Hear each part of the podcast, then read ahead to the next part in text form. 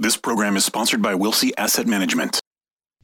Welcome to your commercial free, uninterrupted investment show, sponsored by the SEC registered investment firm, Wilsey Asset Management, a fiduciary firm owned and operated by President Brent Wilsey, who has been putting clients' investment needs first for over 40 years. The Smart Investing Show has been giving unbiased financial information for over 27 years on local radio stations right here in San Diego, providing you with fundamental analysis on stocks and investments you want to know about. Now, here are your hosts, Brent and Chase Wilsey.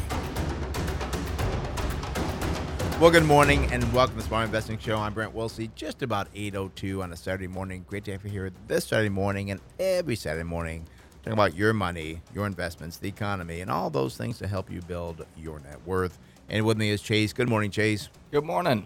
So excited to be here this morning. Uh, great Thanksgiving. Uh, it always kind of throws me off a little bit because with a Friday, uh, I think Friday after Thanksgiving is about one of the only days I can think of that I just take off, and it just throws me out of out of sync. You know. oh, uh, I know. I was sitting there yesterday doing nothing. Real. I was shopping for Christmas lights and stuff like that. But and then it's like, wait, today's Friday. yeah, I know.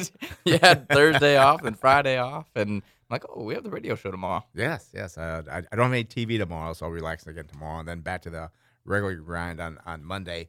But uh, we do have to talk about Friday because it was kind of a strange uh, thing on Friday where the Dow dropped uh, over 900 points. Uh, S&P was down about 106 points. Nasdaq fell 353 points. Uh, this was the worst close uh, for the year. Now we did talk that at one point throughout the year they were down more, but the closing has never been this low. And I think it was even 13 months. I think it was the last time it was this low. Yeah, I mean, it was kind of a shock when I woke up and all of a sudden I see all the red on, on the market, and I was like, oh, geez, wow, this is crazy. But yep. uh, you know, that's I, I, I do think it is not concerning. Obviously, I mean, it, it is just part of investing where the year is going to bring about different uh, events. Oh my gosh, like I remember back in what was it, 2015, there was the China scare that sent the oh, market yeah. down. I think it was like a five percent drop at the open. That was pretty crazy. Um, but these things just happen. Yeah. You know, and um, obviously this is now revolving on COVID again. Yeah, yeah. The, the COVID came out that there's uh, it's called the the new variant, and it's NU, I guess is the way that they're pronouncing it from what I've seen so far. And I didn't spend a lot of time on it, but I just feel on Friday what happened was it came out. I believe it's coming from South Africa. Now I haven't confirmed this, but like oh, 10 deaths or something, so nothing really major. But the concern is, could this become something major? I don't believe it will be. They talk about will the vaccines, will they handle that? But on Friday, I think uh, it, thin trading on Friday. A lot of traders aren't there. I think they just said, you know what? Let's deal with this on Monday. We'll sell out now. We'll look at the real story on Monday, and therefore that caused the big decline. And and also was surprising too. I mean, the ten-year Treasury uh, last week did hit a high of of gosh, uh, I think it was like close to 168, 169. Mm-hmm. Well, that was all the way down about 1.5. So that did help uh, stabilize some of your tech companies. But still, I think most people just like, you know, and, and again, on Friday, they're just traders. It's half day uh, market. I think they just uh, pulled out and said, we'll just go on. The big thing is, I, I you know, is this a, just a, a scare that, oh, is it going to start all over again? Or is this something that, uh, yeah, it was just the scientists found this in South Africa, and yeah, you know. Yeah, I just I think we've had how many variants now, and mm-hmm. they haven't proved to be problematic. So I, you know, I I am kind of surprised the market. That's why I think that then trading is what was a uh, real part of the cause of it as well. As I mean, we, we saw the Delta variant. Remember how oh the Delta yeah. variant? It's uh, so we've seen these variants come about now, and it's something that we know. Uh, that, that happens. Right. Is you know the the flu's always kind of changing in terms of its streams, and like uh, now you have COVID where that's always changing now. Yeah, and yeah. I think it's it, but probably five years from now we, we could have another COVID variant. And the thing is, we we have to learn to live with COVID. It, it's just a a thing we got to deal with. Yeah, and then they've talked about that, and we'll we'll deal with it, and uh, uh, we'll see what happens next week, but I think next week, I, I believe we'll find out that, eh, yeah, we'll, we'll kind of move on from here because the economy's doing very well. Gosh, if uh, I know you don't go out shopping on Friday. We actually went to Home Depot yesterday. It was Home Depot, Target, and uh, Pigment over really? in Del Mar. Okay, because I know Christina went out shopping. Uh, and there was like a line to get UTC here. I guess like a mile long, almost back to the freeway. So crazy, I, good, good crazy. Well, I was gonna say I was very surprised. Yeah. It, it, no, it was dead. Oh, so Home Depot is dead. Home Depot, yeah, you don't think of Right. Black Friday really, but Home Depot was actually more crowded than Target, and then um, like I went over to one Paseo in Del Mar, and it it it wasn't uncrowded, but Right. for Black Friday, uh, talking to a couple of the the girls that were working at the different stores we went into, they're like, it is so not busy. Really? But then it was funny. There's a store called Vandervoort, and uh, the girl working there said their other store in North Park, I think is where they said, was just absolutely crazy. But there, I mean, it was just Taylor and I in the store, and that was it. Oh wow. It, Wow. it was. I don't know. I, I don't know what. and I think a lot of people went to the malls be- I- I because again, the malls.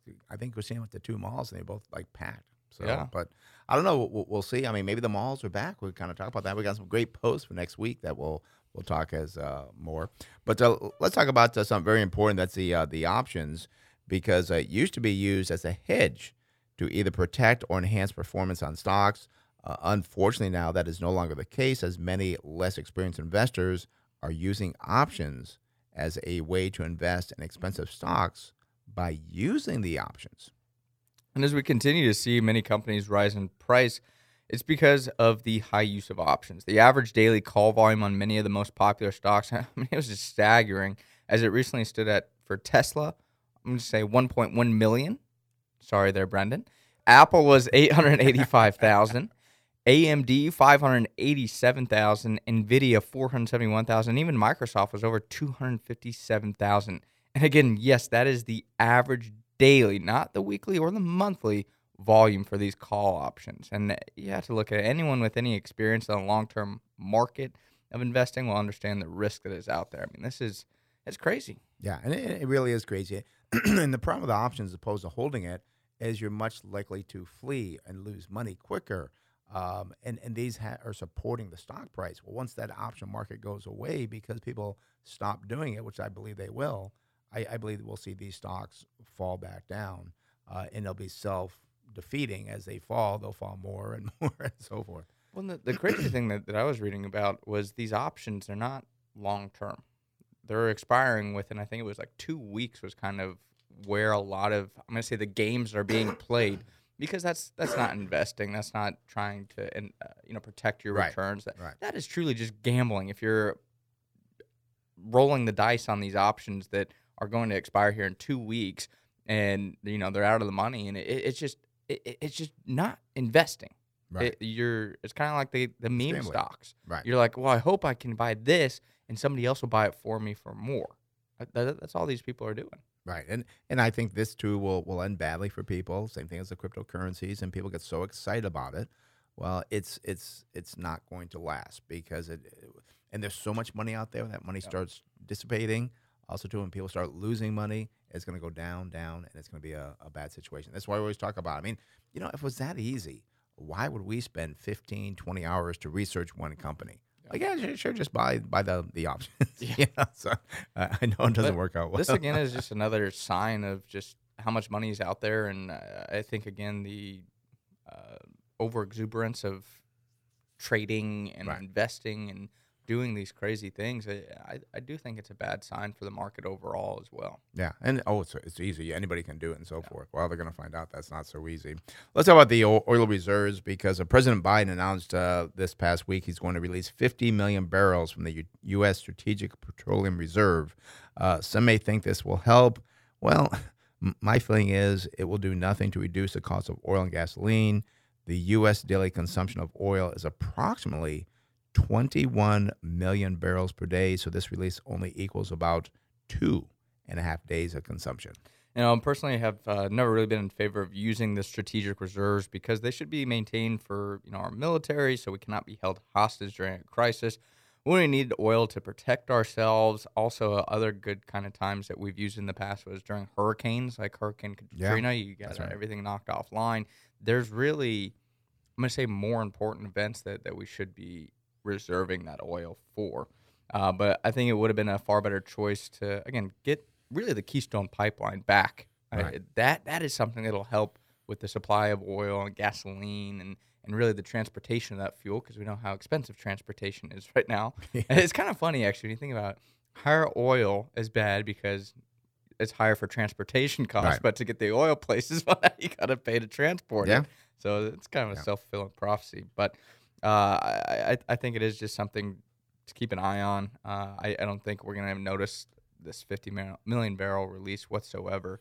Um, it's it's what it is. Oil went down Oil went- yesterday, but not because of the oil Right. release. yeah, yeah, and that was one positive that it did go down because of concerns that oh, if the uh, COVID does come back, people won't be driving and so forth. But that's uh, again, I don't believe that's going to happen. I think oil. I think it was like at sixty nine dollars a barrel was a high of eighty. I think past week around seventy five. So I think we'll probably bump back up to about seventy five next week. And and actually, I did uh, see last week as well. There was some reports that actually they are producing a little bit more oil. The inventory is going a little bit higher, so there could be could be some relief there, but it, it's not going to be. Oh, it's because of the five million barrels that the government put in there, which or, uh, fifty million barrels, not five million barrels. So, Yeah. but it's just, uh, yeah, it, it, it's it's like putting a band aid on a broken arm. Yeah. So yeah. So yeah, I, I I do think there are just great opportunities out there in terms of uh, energy companies. Yeah, yeah. I mean, energy is not going to go away uh, next year, and and because of even some of the car makers, and I think this will be pushed back, is my my personal opinion, but uh, I think it's 2030, 2035, they'll be all EVs. Mhm. I just I just don't think that's going to be the case. I think they're going to have a balance of, of both. So you're going to have the option of if you want combustion engine, you want an EV, because I know I will never buy uh, Yeah. an EV. So Well, and I mean, again, that that's the the manufacturers being all EV by 2030. That that's Right. their current lineup. But you know, you have people that have cars that are 10, 12 years old, yeah, and so now you're talking what we're probably not looking at all EVs on the Right. road. Maybe 2050. Yeah, yeah, yeah. And even then, I, I still think that there's going to be a change to it. I, I, I just don't believe there'll be all EVs because I think there's going to be people out there. I want a combustion engine car. So maybe 50 50 split, 70 30 split, something. I think if the demand is there, um, I think that they will make those cars because, you know, consumers right if they want it. So so we'll see. Uh, gosh, 10 years from now. I, I'm still of the belief that by 2050 we're going to have some new problem. Oh my gosh, these Oh, EVs yeah. are terrible, just like Yeah. the in, uh, the combustion engine Oh, is yeah. terrible right now. So I think in 2050, it's oh we're going to have to create this new infrastructure and have these new engines. Maybe it's hydrogen powered. I know we kind of have some of those, but I, I don't know. I, I I just can foresee some issues down the road with the EVs as well. Hey, People I- are never happy. No, no, well, there's always some problem. I mean, Yeah. you, do, you do one thing, I'll create another problem. Uh, the other thing too is the uh, the uh, grid. I mean, how much strain is Yep. it going to put on our, our electric grid? Uh, and I know they're trying to come up with other things from solar, wind. Uh, I think it's called hydro turbines. I, I think off the ocean. You know, so there's different things they're trying to come up with. But if you've got all of a sudden a 50% increase in consumption because everybody's got EVs, it's going to be a problem. Overwhelming. Overwhelming. So, uh, speaking on overwhelming, let's talk about Peloton. Uh, the stock has been absolutely crushed this year as it's now down more than 70% year to date after hitting a high of over $171. The stock now trades a little bit over $40 a share. Uh, I do not think uh, this is now time to buy, uh, as COVID was a major positive catalyst for this company. I do not see anything like that benefiting the company in the near future. Much of the fall has stemmed from Peloton slashing its revenue forecast by up to $1 billion and reducing expectations for profit margins and subscribers alike. Yeah, and the company also recently announced a $1 billion stock offering, uh, which totaled 23.9 million shares. Uh, compare this to the shares outstanding of about 300 million, and, and the offering i i it's quite dilutive to current shareholders. Uh, lastly, the company is still not expecting to make money next fiscal year. Analysts are looking for a loss of 92 cents for the fiscal year ending June 2023. Uh, there's just too many concerns for me to be interested in this company, even after the massive decline. And and of course, yesterday the stock was up about I think it was six percent. As again, people are gonna go lock themselves in their Oh, homes yeah. and only use Pelotons. So uh, that, that's why the stock was up yesterday. Yep, yep. And and it's just something that kind of shows people that you can't invest something at a high price because of a short-term situation. Short-term situation being COVID, and I I, I- I know it last what a year and a half, two years. But look what happens to Peloton now because people are going back to the gyms. They- They don't want them. I, I've heard of people just trying to get rid of their Pelotons now. So uh, there's some people probably made money on it. But the key is, and this is where most investors miss, is if you're going to play the gambling game of not investing in companies but trying to gamble on a company that, oh, this to be great, you need to know when to get out. Uh, and, and I think a lot of people have gotten out at lower prices. And I was disappointed too because I don't see them making any profits down the road. I also saw on TV, I think it was uh, the NordicTrack. Mm-hmm. Um, I thought I was looking at the Peloton, but the NordicTrack, Track, they've got this the screen with the, the, the live people doing it there, and it looked very uh, close to a Peloton. Uh, the other part, part as well is that competition. Yeah. Uh, there's no moat there. Anybody can create a bike, uh, put a you know uh, the screen on, the videos and so forth. So n- no moat to prevent anybody else from coming and competing with your your product and taking away market share. Yeah, and I, I think I don't know if it is the NordicTrack, but I think Costco has their own now too. Oh really? Yeah, it, it could be the NordicTrack. I just know they have an off-brand Peloton. Yeah. Um. So I, it, as I said, it, there's no no moat there, and uh, I I just I don't know. I never got the craze. I, I don't like so I was like, uh, I don't I don't know. When it first came out, I know. Oh, I love my Peloton. I'm like, I just never get one. Yeah, I just kind of felt, uh, for lack of a better term, it was a fad. That, that again, it was great to do at the time. It was exciting. It was new. It was something different, but it wasn't going to stay that way for five years. And, and I have seen a couple Pelotons in gyms. You go to the gyms, well, they, they have one there now as well. So it's just another piece of exercise equipment. It doesn't replace that. So, so again, as an investor, you want to look for the longevity of what you're getting into, unless you're a gambler or speculating that okay, this is going to go up and I'll sell it six months down the road. Uh, and know that you won't get the absolute top for it, but just a speculation. I mean, I think the same thing happened to Zoom. I think Zoom was a high like 500. I think Zoom is now probably around. Uh, I think I saw the twos, two, 220, 230, something. I know you're going to look it up real quick, but I believe they had a high like 500 on Zoom. So there's other ones that benefited from COVID, but that's not a good long-term investment strategy because it, it things will change and go back to somewhat normal things there. Yeah, Uh, it, did. Zoom hit around 500. 486 is the 52 week high.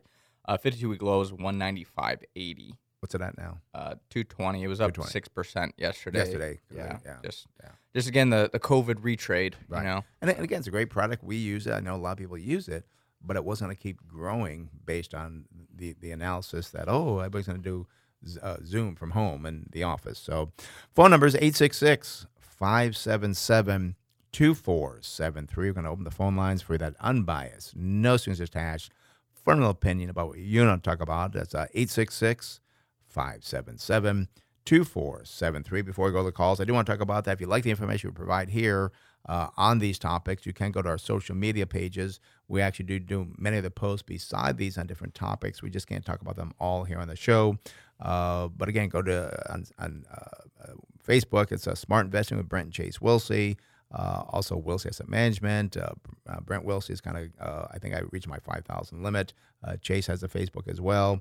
Uh, you can check it out there. LinkedIn, uh, Instagram. We do couple posts a day on different topics to try to keep you informed of what's going on. Um, also, YouTube, but we didn't do one yesterday because it was a kind of holiday. We took a week off. we took a week off. Yeah. But uh, yeah, our, our YouTube, we, we got quite a few on the, there now, I believe, right? Yeah, it's been growing, and uh, you know, we have a. We also post our news segments there, so we have that, and then we also have our weekly stock analysis that we'll pull out. A weekly stock analysis again missed this past week, but yeah, we, Yeah. we can take a break every once in a while. It's the holidays, yeah. I mean, forgive us if we take a day off. We- we've we've talked about some some good ones like uh, Foot Locker was a recent one. We've Yep. talked about uh, Microsoft is another one. We've talked about Archer's, Daniels, Midland, FedEx. You know, Yeah. we've talked about a, a wide range of companies that, that have been kind of prevalent in the news. Zoom was another one we discussed uh, several weeks ago. But uh, yeah, I, I recommend going out to YouTube, checking that out. Just again, type in "Smart Investing with Brent Chase." We'll see, and our, our our channel should pop up there. Yeah.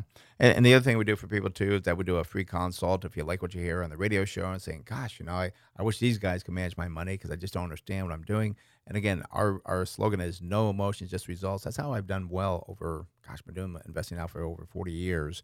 Uh, that's how we do it. So if you want to come into the office, sit down with us, you can uh, do that. Uh, go to our website, smartinvesting2000.com. That's smartinvesting2000.com. And it's a no pressure thing. We just kind of talk about what we're doing. Uh, we'll show you our strategy in more detail. If it works for you, great. We'd love to do it for you. You can also call the office 858 546 4306. That's 858 546 4306. All right, let's go out to the phones here. Let's start off with uh, Jim in Alpine. Jim, you're on the Smart Invest Show, Brent Chase. How can we help you?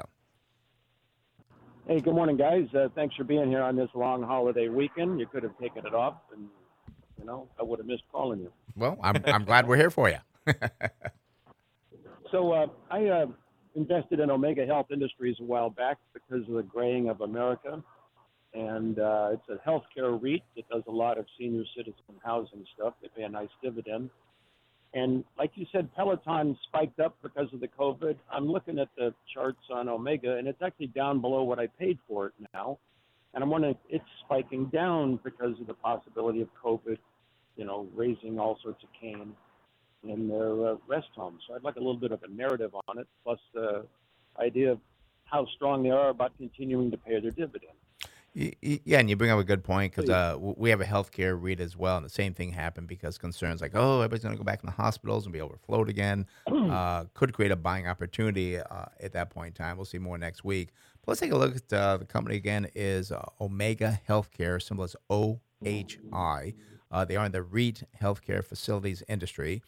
got surprised here. the short percent of float is 7.6 percent. I I don't remember seeing that on REITs being that high. Usually above 10%, 12%, I get a, bit, a little bit worried, but I'm kind of surprised to be 7.6 on a REIT. But uh, anyways, uh, 69% uh, is held by institutions. Uh, we do see a good PE ratio of 14.8 versus 51.6. Price to sales 6.1. That is the same as the industry. Price to book value 1.7 versus 1.8, and price to cash flow 8.6 for Omega versus the industry at 17.7. Now, I do see the growth on the company. We see uh, earnings grew by 173% uh, for the past year. Industry was down uh, 37. Uh, we also see that for the five-year period, uh, it was up 3.6. Industry down 9.6. Sales over the one year climbed by 23%, well above the industry at 1.2. And even the five year for the company 4.2% growth versus 0.2%. I do like the uh, analysts here. They have a five year earnings per share growth rate estimate of 15.8% versus 2% for the industry. Now, the dividend, wow, uh, you get a 9.6% dividend versus 4.3 but payout ratio is 141%. So I'm a little bit worried about it being that high. So I'd want to kind of understand more about that dividend and probably look at more on the cash flow as well. Uh, on the balance sheet, we got a current ratio of 4.9 versus 1.8. That's a positive, especially for that dividend. Debt to equity 1.3 versus 1. That's okay. And then we see a net profit margin of 41.3 versus 15.6. That sounds high, so I want to know why that is so high. And then return on equity is 11 versus 3.9. Chase, what do you got for the company going forward? Yeah, so current price here for Omega Healthcare, well, it's twenty eight dollars and five cents. Fifty two week high, well, that's thirty nine dollars and thirty one cents, and the, the fifty two week low, twenty seven dollars and seventy four cents. So right at that low, I, I, it looks like they did hit that actually yesterday. Uh, year to date return, I mean, down sixteen point six percent. Not sure why that's being hammered as much as it has been. I mean, as Brent pointed out, you get a very nice dividend with it now. Uh, big thing we look at though, I, am not surprised the payout ratio looks bad. Would want to, of course, take a close look at the cash flow. But as a reminder, we look at FFO or funds from operations when we are looking at REITs. So if I look at the FFO for December 2022, I see it's estimated to be at three dollars and twenty five cents. I, I, mean, it trades at a forward multiple here of about eight nine yeah. times. We get a target sell price of fifty three ninety five. I mean, the valuations on this company are, are very very strong here, Jim. Uh, would want to, of course, know a little bit more on the background of this business. As you know, the me- medical REIT we have isn't trading at, at this low of valuation, hasn't struggled as much as this one year to date as well. I do know the one that we hold, they collected 99% of their rents during yep. COVID.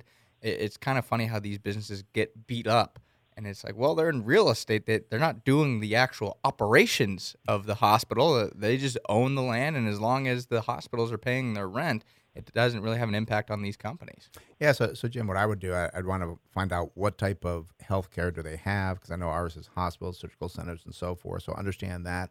The other thing, too, that could be a factor with that high debt maybe there's some debt coming due because this is a looks like a very good buy at this point in time, almost too good.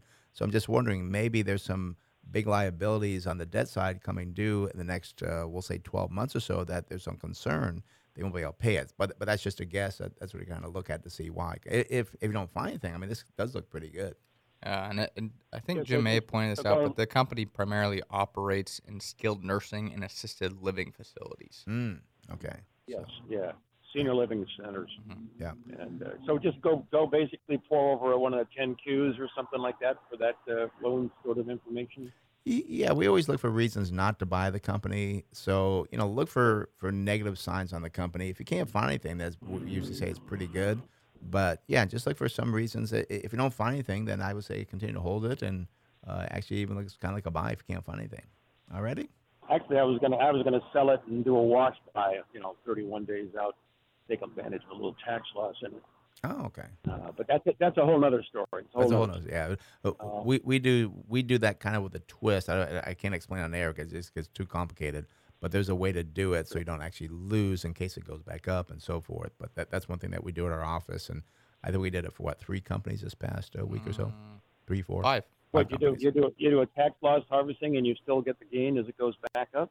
Ye- Yeah, and what it's it's kind of too complicated to kind of explain on the air here, but it's just a different way of kind of doing. it. I, I, yeah, it, it's just you got to be careful with it because actually people can screw it up and do it wrong. You can, end up with a, with a bad position. So th- there is a way to do it. Because one thing I never liked about tax loss harvesting was that you can sell it. You got to be out for 31 days.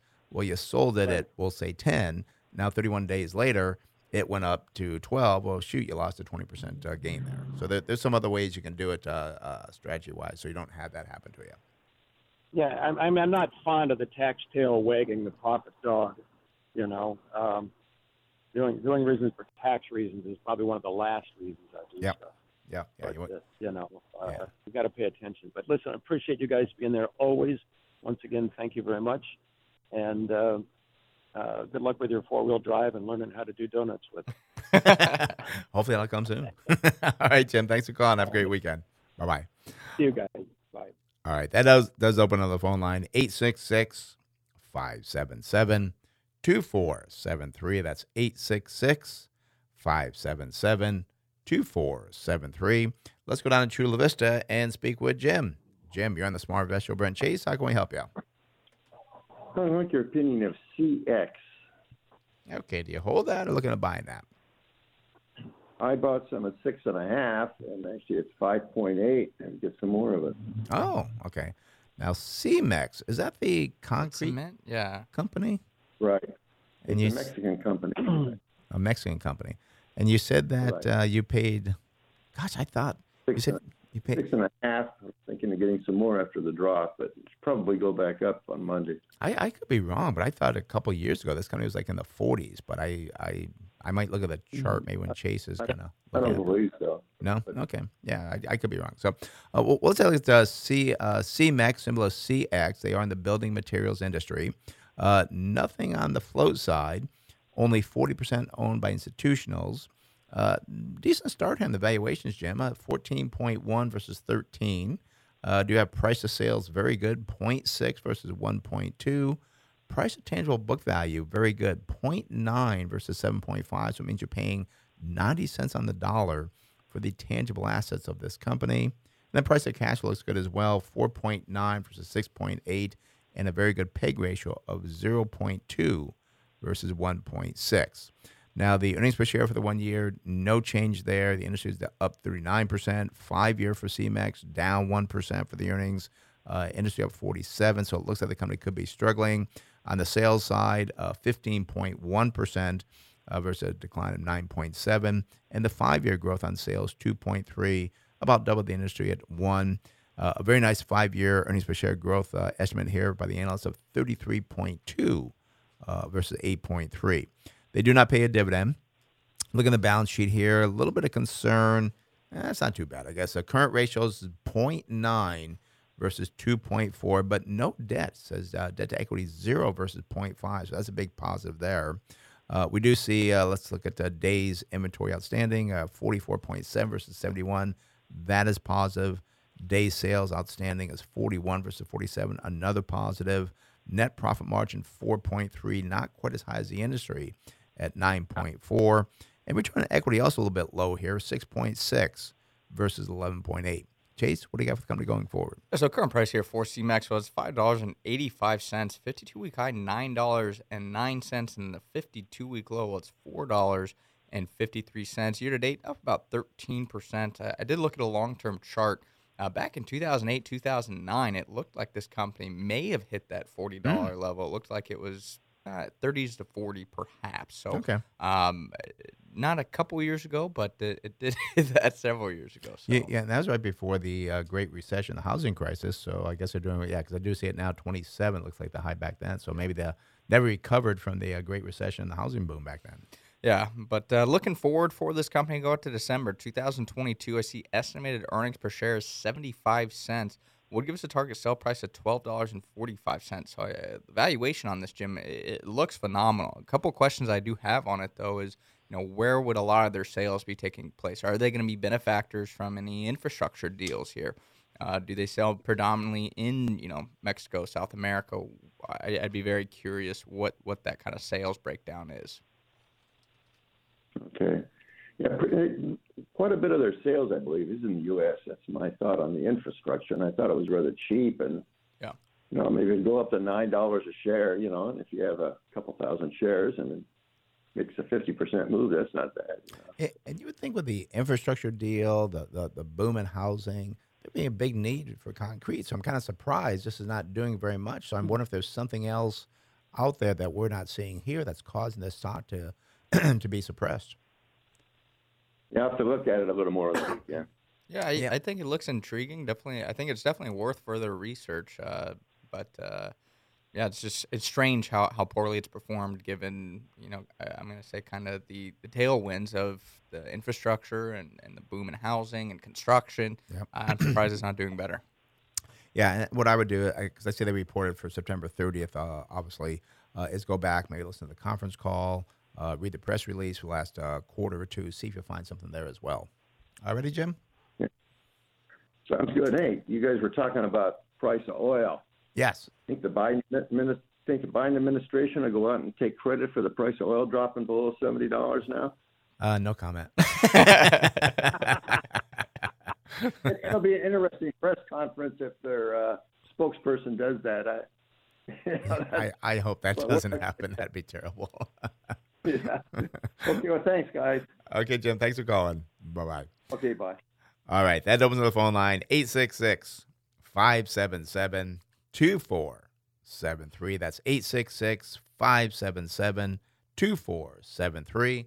Let's go out to Phoenix and speak with Roland. Roland, you're on the Smart Best Show, Brent Chase. How can we help you? Good morning. Um, Best Buy took a big dive um, from 138 to 114. Still has on the surface some good ratios. Apparently, it has to do with uh, theft problem, shoplifting, and theft. So, wanted to get your take on Best Buy. Yeah, and I saw that. I, I know there's a lot of retailers that are having problems. Uh, I forget who it was that mentioned in their com- maybe it was even them. No, I think somebody else in the conference call that the uh, the theft is really starting to hurt their profits. And and I, I think this is what I call a fixable problem. I don't think this is going to last forever to where, oh, yep, you open a store and they're going to come in and take all our, our goods. So I like when a company drops for this reason, but let's look at the fundamentals. Yeah, I was going to say too, I, I, saw another story that uh, I think it was in Minnesota that mm-hmm. a Best Buy had like a group of 30, 20, 30 people go in and, and loot it. Yeah. And it, it's and it's interesting that it was brought up in the conference call, and then I think it happened after their conference call with the, the huge group that went in there and stole a bunch from them. And the other thing too that they talked about on on their conference call was that uh, holiday sales are actually expected to be down versus last year. Really? Yeah. Wow. Well, I guess we'll see how that works. So well, let's take a look at uh, Best Buy. Uh, symbol is BBY. Uh, percentage short is only 3.9%, 82.6% held by institutions. Uh, good start in the PE ratio, 11.1 versus 37.6. Price of sales, very good, 0.6 versus 1.1. Price to book value, 6.6. That is the same as the industry. And then price of cash flow is 14.1. That's also the same as the industry. Look at the PEG ratio, 1.4 for Best Buy. That's better than the industry at 2.5. Their earnings per share for one year are actually up 50.1%. Industry up 38.2. For the five year, they saw their earnings grow up 24.9%, almost double the industry at 13. Sales growth for the last year up 14.8 versus 1.3. And then five year average on the sales growth for Best Buy, 5.7. The industry saw a decline of 0.1%. Now, the five year earnings per share growth estimates, 8.9%. That is the same as the industry. They do pay a decent dividend here at 2.4%. Uh, use about 25% of the earnings to pay that out. So that's, uh, I think, very safe. And then look in the balance sheet, you got a current ratio 1.2 versus 2.4, debt to equity 1 versus 1.1. Uh, days inventory 57 versus 128. That's a big positive. Even days sales outstanding, they're really turning over this inventory and these sales.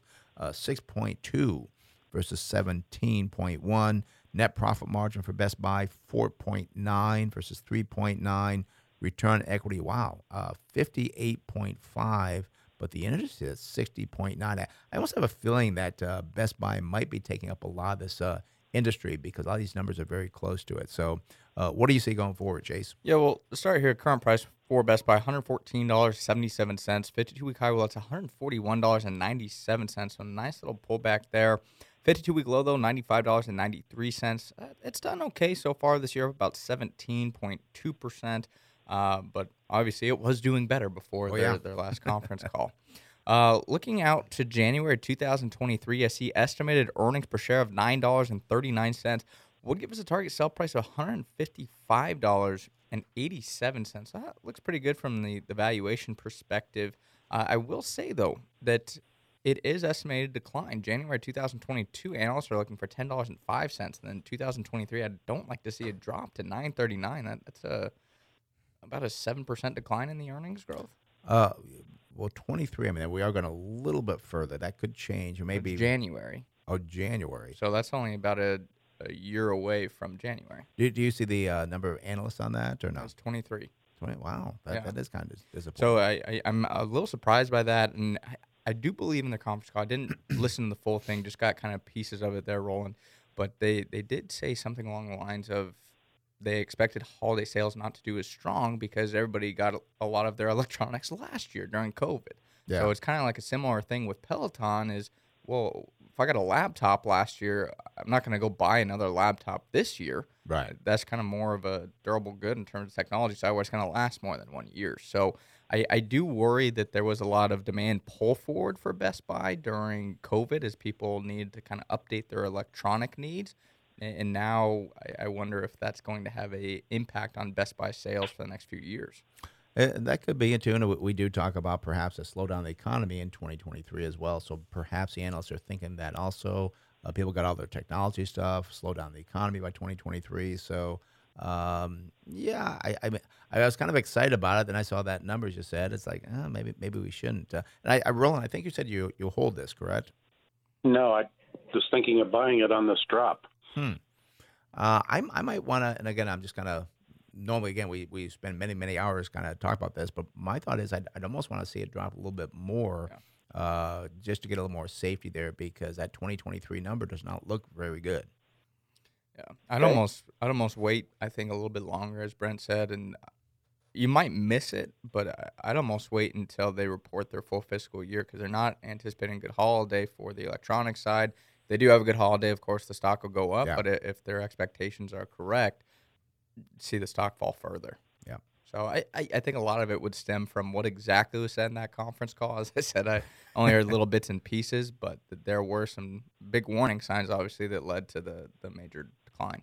Yeah, yeah. So yeah, listen to that conference call, see what they say, and so forth. But yeah, did did kind of worry me. We don't like to see in the future earnings start declining because it does worry us. Yeah, I mean, the, the company has a lot of positives. I think it's a Yeah. great business. I think their their Geek Squad. I know uh, I held this actually years ago. It was one of the, the first companies I bought for my personal investment portfolio. I don't hold it any longer, but I remember they were talking about the Geek Squad and other service revenue, and I always like to see service revenue because it, it creates Right. a more sticky customer and also more sticky revenue. Yeah, yeah. All right, Roland, does that help you out? Yep. Thank you. All right. Well, thanks for calling. You have a good one. Bye. All right. That does open the phone line. Actually, all phone lines are now open 866 577 2473. That's 866 577 2473. And I, I got to give the Geek Squad a, a big plug here. I think about a year ago, um, I had them come out to look at my system. It wasn't working and so forth. this uh, woman came out. She was there for like two hours. Didn't charge me a dime. She goes, "Well, we didn't really do anything." I go, "What do you mean? You got all my system working?" She goes, "Yeah, but you know," she goes, "At, at no cost." So I mean, that gave me a lot of goodwill for them because actually I'm thinking about doing some other things now. So I'll, I'll be calling them again. But I was very happy that okay, because I, I thought they're gonna like okay, it's like three hundred dollars. Like okay, fine. Uh, but no, she goes, no, no charge. So And I, think they, I think they had a kind of a bad reputation at 1st Mhm. but I think they they really turned that around, and this is years ago. And I think they they've become more reliable. I I haven't really used them personally, so I, I can't say that. But uh, again, this just comes from me kind of reading the conference calls from years ago. yeah, Uh, this yeah. probably I held it probably three four years ago. Um, but yeah, I, I know that they, they were in the middle of a turnaround, and uh, I think Hubert Joly was the CEO's name. I know it's now. I think her name's like Karen Barry. I, I think she's done a good job, kind of continuing on what his turnaround plan was. Yeah, and, and, and it's always been like a kind of a leader, I think, on that. And I think back before the problem was where they there was concerns that they're losing uh, sales to internet sales. Yep. And I think they've turned that around where they match the price of internet sales, so that's gone. And uh, remember Fry's? Fry's is completely Yeah, gone. Yeah, they, gone. they didn't make it, but Best Buy did, did very well. Mhm. So, alrighty, phone number is 866 577 2473. That's 866 577 2473. Let's turn to our financial planner, Harrison Johnson. Good morning, Harrison. How are you doing this morning? Good morning, guys. I'm doing well. How are you doing? Well, good, good. I love the topic here income problem versus tax problem. I, I just love that topic. What are you going to tell us? Just make less money? What are you going to tell us? so, um, as far as retirement goes, or, or really any type of income situation goes, a lot of people are able to retire. A lot more people than you'd think. Um, you know, when you look at how much Social Security or pension you're going to get, what's your 401k, IRA income, maybe you've got some Roth accounts, maybe some taxable accounts. You look at how much you're paying in your mortgage. Um, a lot of people have the income potential to retire, but so that's not the problem. Uh, the problem or the, the question is, how are you going to take that income? Because the way that you take it is going to determine how much taxes you pay. So it's not an income problem. In many cases, people have a tax problem. So the questions like, when are you going to take Social Security? How much should you withdraw from different accounts in what years? Which spouse should be taking distributions? Should you perform a Roth conversion? In what year you, should you do it? Which account should you do it from? Um, how much should you do? Do you have any unrealized capital gains? When and how should you take those? Are you selling properties? When you, should you be doing that? Um, how large are your RMDs going to be in your 70s?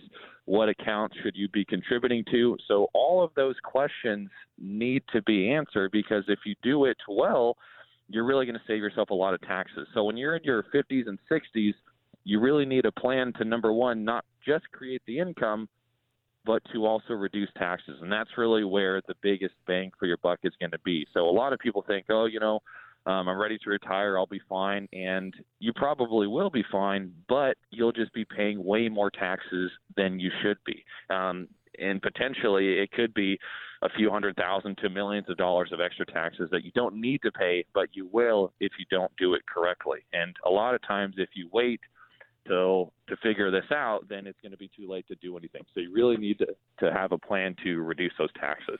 And, and Harrison, I, I know a lot of uh, financial planners. They do a financial plan. Okay, here you go. You're, you're all done. But it sounds like what you're talking about too is that this is dynamic. It can change because you do one thing now. It could change three, four years down the road because now you have to do this. So it's not a one-time thing. Okay, you're all fixed. You're you're good for life. This is continuously changing, and, I'm, and, and two, tax laws are going to change going down going forward as well. It, ab- it absolutely is going to change, and it has to because you're right, Brent. As your situation changes, your assets are going to change. Your income situation is going to change. Your brackets are going to change. The world around you is going to change. Legislative tax changes are going to happen. So you need to constantly look at it, and you need to understand how that is going to evolve over time to make decisions now next year, the year after, the year after.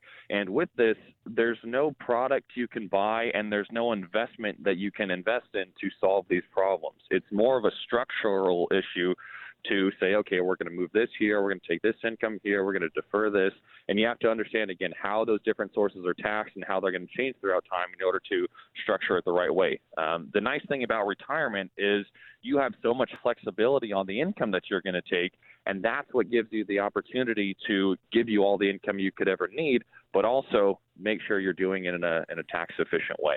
I will say too that the big thing that we talk about is this is true tax planning. So you, you have to plan for it. It's, I, I I know we see too often. Sometimes people come in the office and oh uh, I did this. Well, there's nothing you can do once that's done, and that's where Yeah. the, the planning portion is so important is to get ahead of those potential problems. And, and Harrison, Yeah. I, I I also see these commercials like from Schwab and these other ones like, oh, it's so easy. Just go to our people and we we can do the financial planning for you. I'm thinking, and they make it so simple. It's really not simple. I mean, what are- these people from? I, I don't want to just pick on Schwab. There's other ones as well. The, these financial planning programs and so forth. Do it yourself. It just seems like it's not going to help you out because it's not going to keep changing for you. I I really don't think it does help that much to look at it that way because I've I've had clients that have gone through that and it's it's completely different um, than what I do. You know, planning is about understanding income and how that's going to change. And I I don't I haven't met any other financial planners that look at it the way I do. But then again, I'm not driven by trying to sell something or trying to gather assets. What my process has been changed over years after I've looked at hundreds of people go through retirement. So I know the problems they go through. I know the issues, and I, I know the steps that it takes to do the do it the right way. Um, and always since day one, I've I've never been sales driven. So I I just look at the problem and then figure out the best way to do it. So Yeah. um, that's really the the best way to add the most value. Yeah, and, and, again, people may not know this, but you're on a salary. You don't get you don't get a, a percent for the, the the commissions or anything else you sell.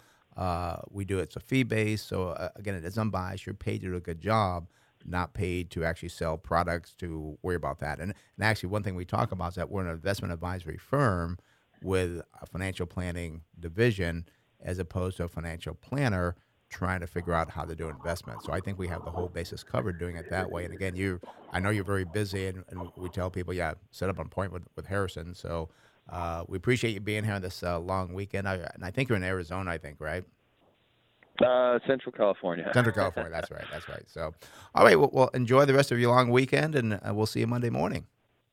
All right, thanks guys. We'll see you Monday. Okay. Have a good one. Bye bye. Thanks you too. Bye bye.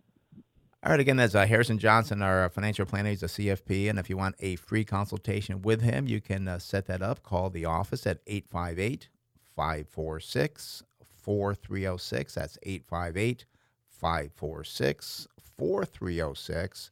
Or go to our web- website, smartinvesting2000.com. That's smartinvesting2000.com. And I, I kind of encourage you, I almost want to do like a challenge for people. If you have a financial plan, I'd, I'd be willing to almost do something to incentivize them to compare their financial plan to what Harrison does. I know we've had a lot of people in the past who are like, well, like, wow, my guy never thought of that. My guy doesn't do that. I mean, I really believe it's one of the best financial planners in in San Diego. Uh, he does a great job, and don't take my word for it. You know, sit down with him for an hour and, and see what you think. Yeah, and uh, well, actually, what he does do is he says if you don't find value in it, you don't have to pay for the financial plan. Yeah, So yeah. nobody's not done that yet. So Yeah, yeah. uh, I, I think he's had pretty satisfied customers there. Yeah, I think so. So, yeah, give him a call at the office, 858 546 4306. That's 858 546 4306. Again, the website is smartinvesting2000.com. All right. Uh, phone number's here to reach us with that unbiased, no strings attached, fundamental opinion about what you want to talk about. 866 577 2473. Now look over, all lines are open, so you call now, you will get through. Again, that's 866 577 2473.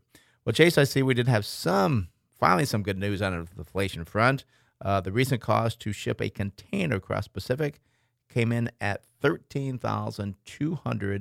$13,295. I mean, a huge drop, drop of 26% from the previous week, and also the biggest drop that has been seen in two years. I, I know it's small, but it is something, and prices are still up dramatically Yeah. from, you know, pre-pandemic levels. But that is something that that I think is a I don't want to call it a leading indicator, but it, it does create inflation because if the businesses have to pay more to ship their items over, well, they can't just eat that. They have to raise their prices to kind of offset those transportation costs. So if we can see this stabilize, I, I think that is a, a big benefit of kind of not seeing inflation across the board at rapid, rapid levels. I, I still think we're going to see inflation over the next few years. I, Oh, yeah. I think you see inflation probably, my guess, around 4% is what I'm anticipating. But uh, I don't think we're going to see anything like we saw in the 80s, but you never know.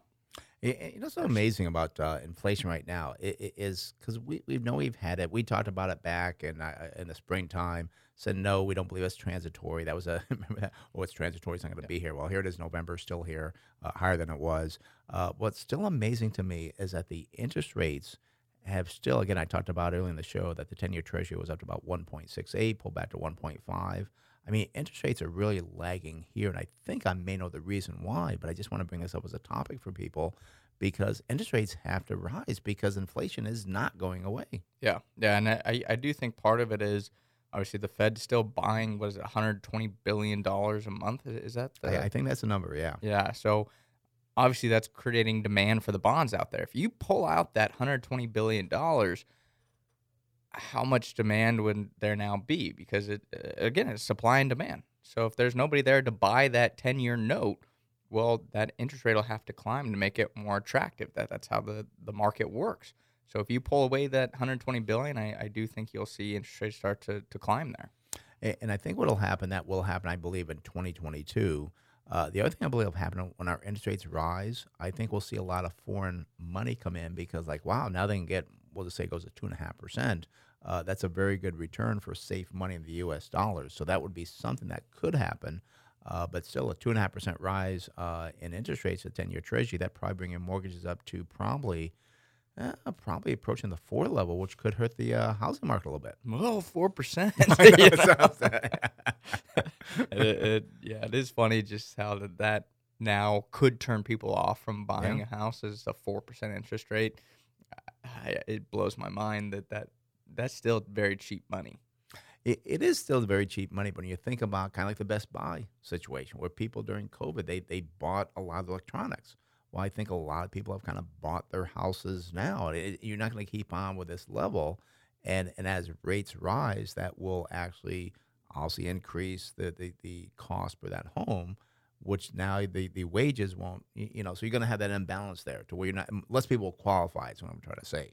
Um, so, so that's the situation I see there, which could hurt the housing market. And again, I'm not seeing a crash. I mean, I, I don't see that's going to happen, but I do see a slowdown, uh, and it worries me because of the fact that, well, you know, that could hurt the economy because I think a lot of people are just spending like crazy out there right now. Yeah, it's like oh, it's all right. I got money. And all of a sudden, again, that money circulation slows down. That that's problematic. Yeah, yeah. So, uh, and, and- we'll see what happens with that because it, it, there's just a lot of things now where people say, "Well, I, I'm not worried about that any longer." And I think there's a lot of young investors out there who have not gone through this stream. And I, I, I, I read something. I want to kind of save it for a post next week, but about how there's this imbalance. We talked about this, the the options and so further in, in the earlier in the show. That's going to be a problem. But the no, there's some things that are not normal that are, are going on now, and it's because people continue to buy the Microsofts, the Apples, the Nvidias, and normally during inflation times that does not happen. So we'll see. I, I, I think it's gonna be a terrible year for, for the tech companies in uh, 2022. Yeah, and, and that's the tough thing. I, I thought this year was going to be a terrible Yeah. year for the tech companies, and it started off that way, and then the interest rates kind of pulled back. So, but you have kind of started to see now that correlation that that exists between interest rates and a lot of these big tech companies. So, if you, you think interest rates are going to rise, I, I don't know if big tech's a safe place to be. Yeah, and and- that's the concern. And, and again, people, oh yeah, so you said that beginning of 2021. Now you're saying the same thing in 2022. It does happen. It will happen. And the thing is, I, the same thing happened back in the tech boom. You know, I said it probably for like two, three years, and then when it happened, it was a major decline. And and, and to to think that what would happen the same situation, and this sounds like oh he, he's way off track. I mean, Microsoft at 335 right now, Microsoft could trade 200, 225. Oh, that could never happen. Oh, it does happen. And I, I think it could happen because things do change and nothing goes up forever. And that's that's one thing that worries me. And I, I have seen, I will tell you, the institutional uh, uh, investors are starting to pull back somewhat.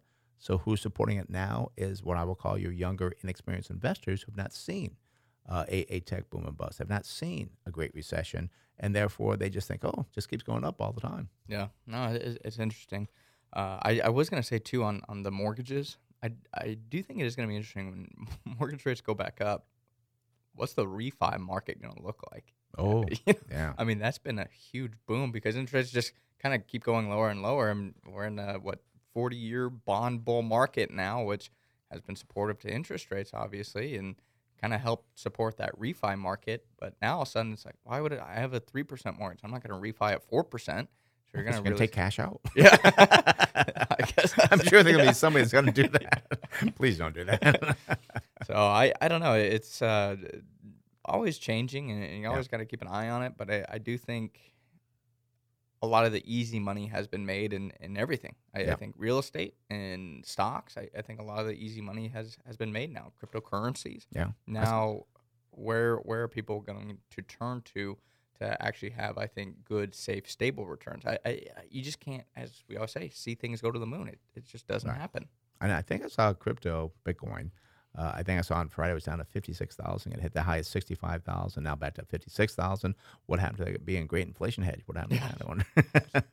so, and I saw somebody else on Fox News and this commentator come on like, "Oh, it's a great inflation hedge." Like, no, you've never seen any history. There's nothing to prove that. It was just.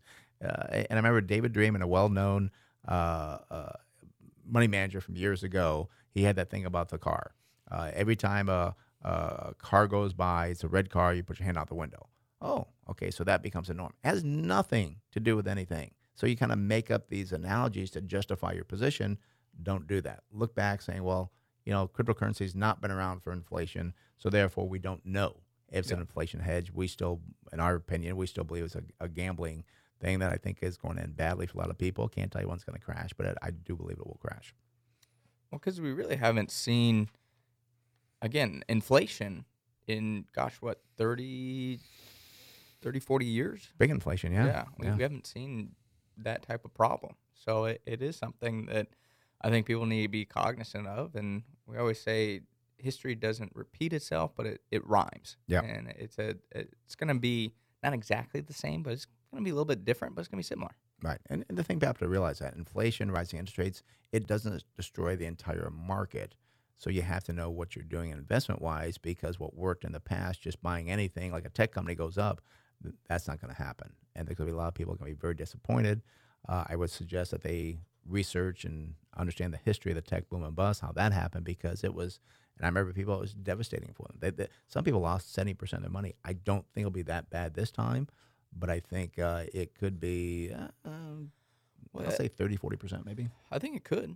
I, I mean, if you get another year, and then another, so that that's the problem. The the Right. higher and longer it goes, well, then I think the bigger the drop is going to be. Yeah. And, it's going to be devastating for people.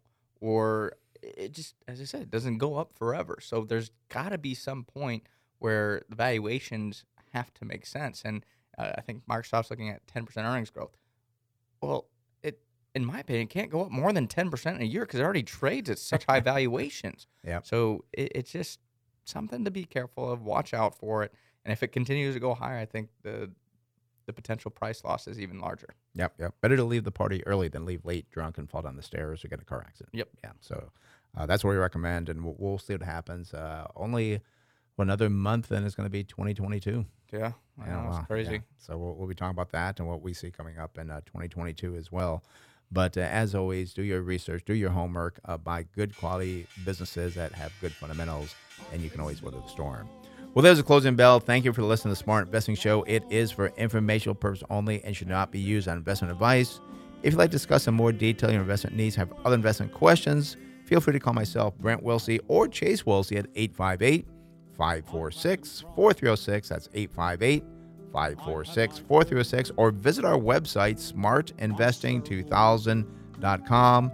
That's smartinvesting2000.com. And for more daily educational information on investment tips, go to our Facebook group page, Smart Investing with Brent Chase Wilsey. Thanks for listening to the Smart Investing Show. We'll be back next week right here on the Smart Investing Show. Have a great weekend. I did all that. And may I say, not in a shop. This program is sponsored by Wilsey Asset Management.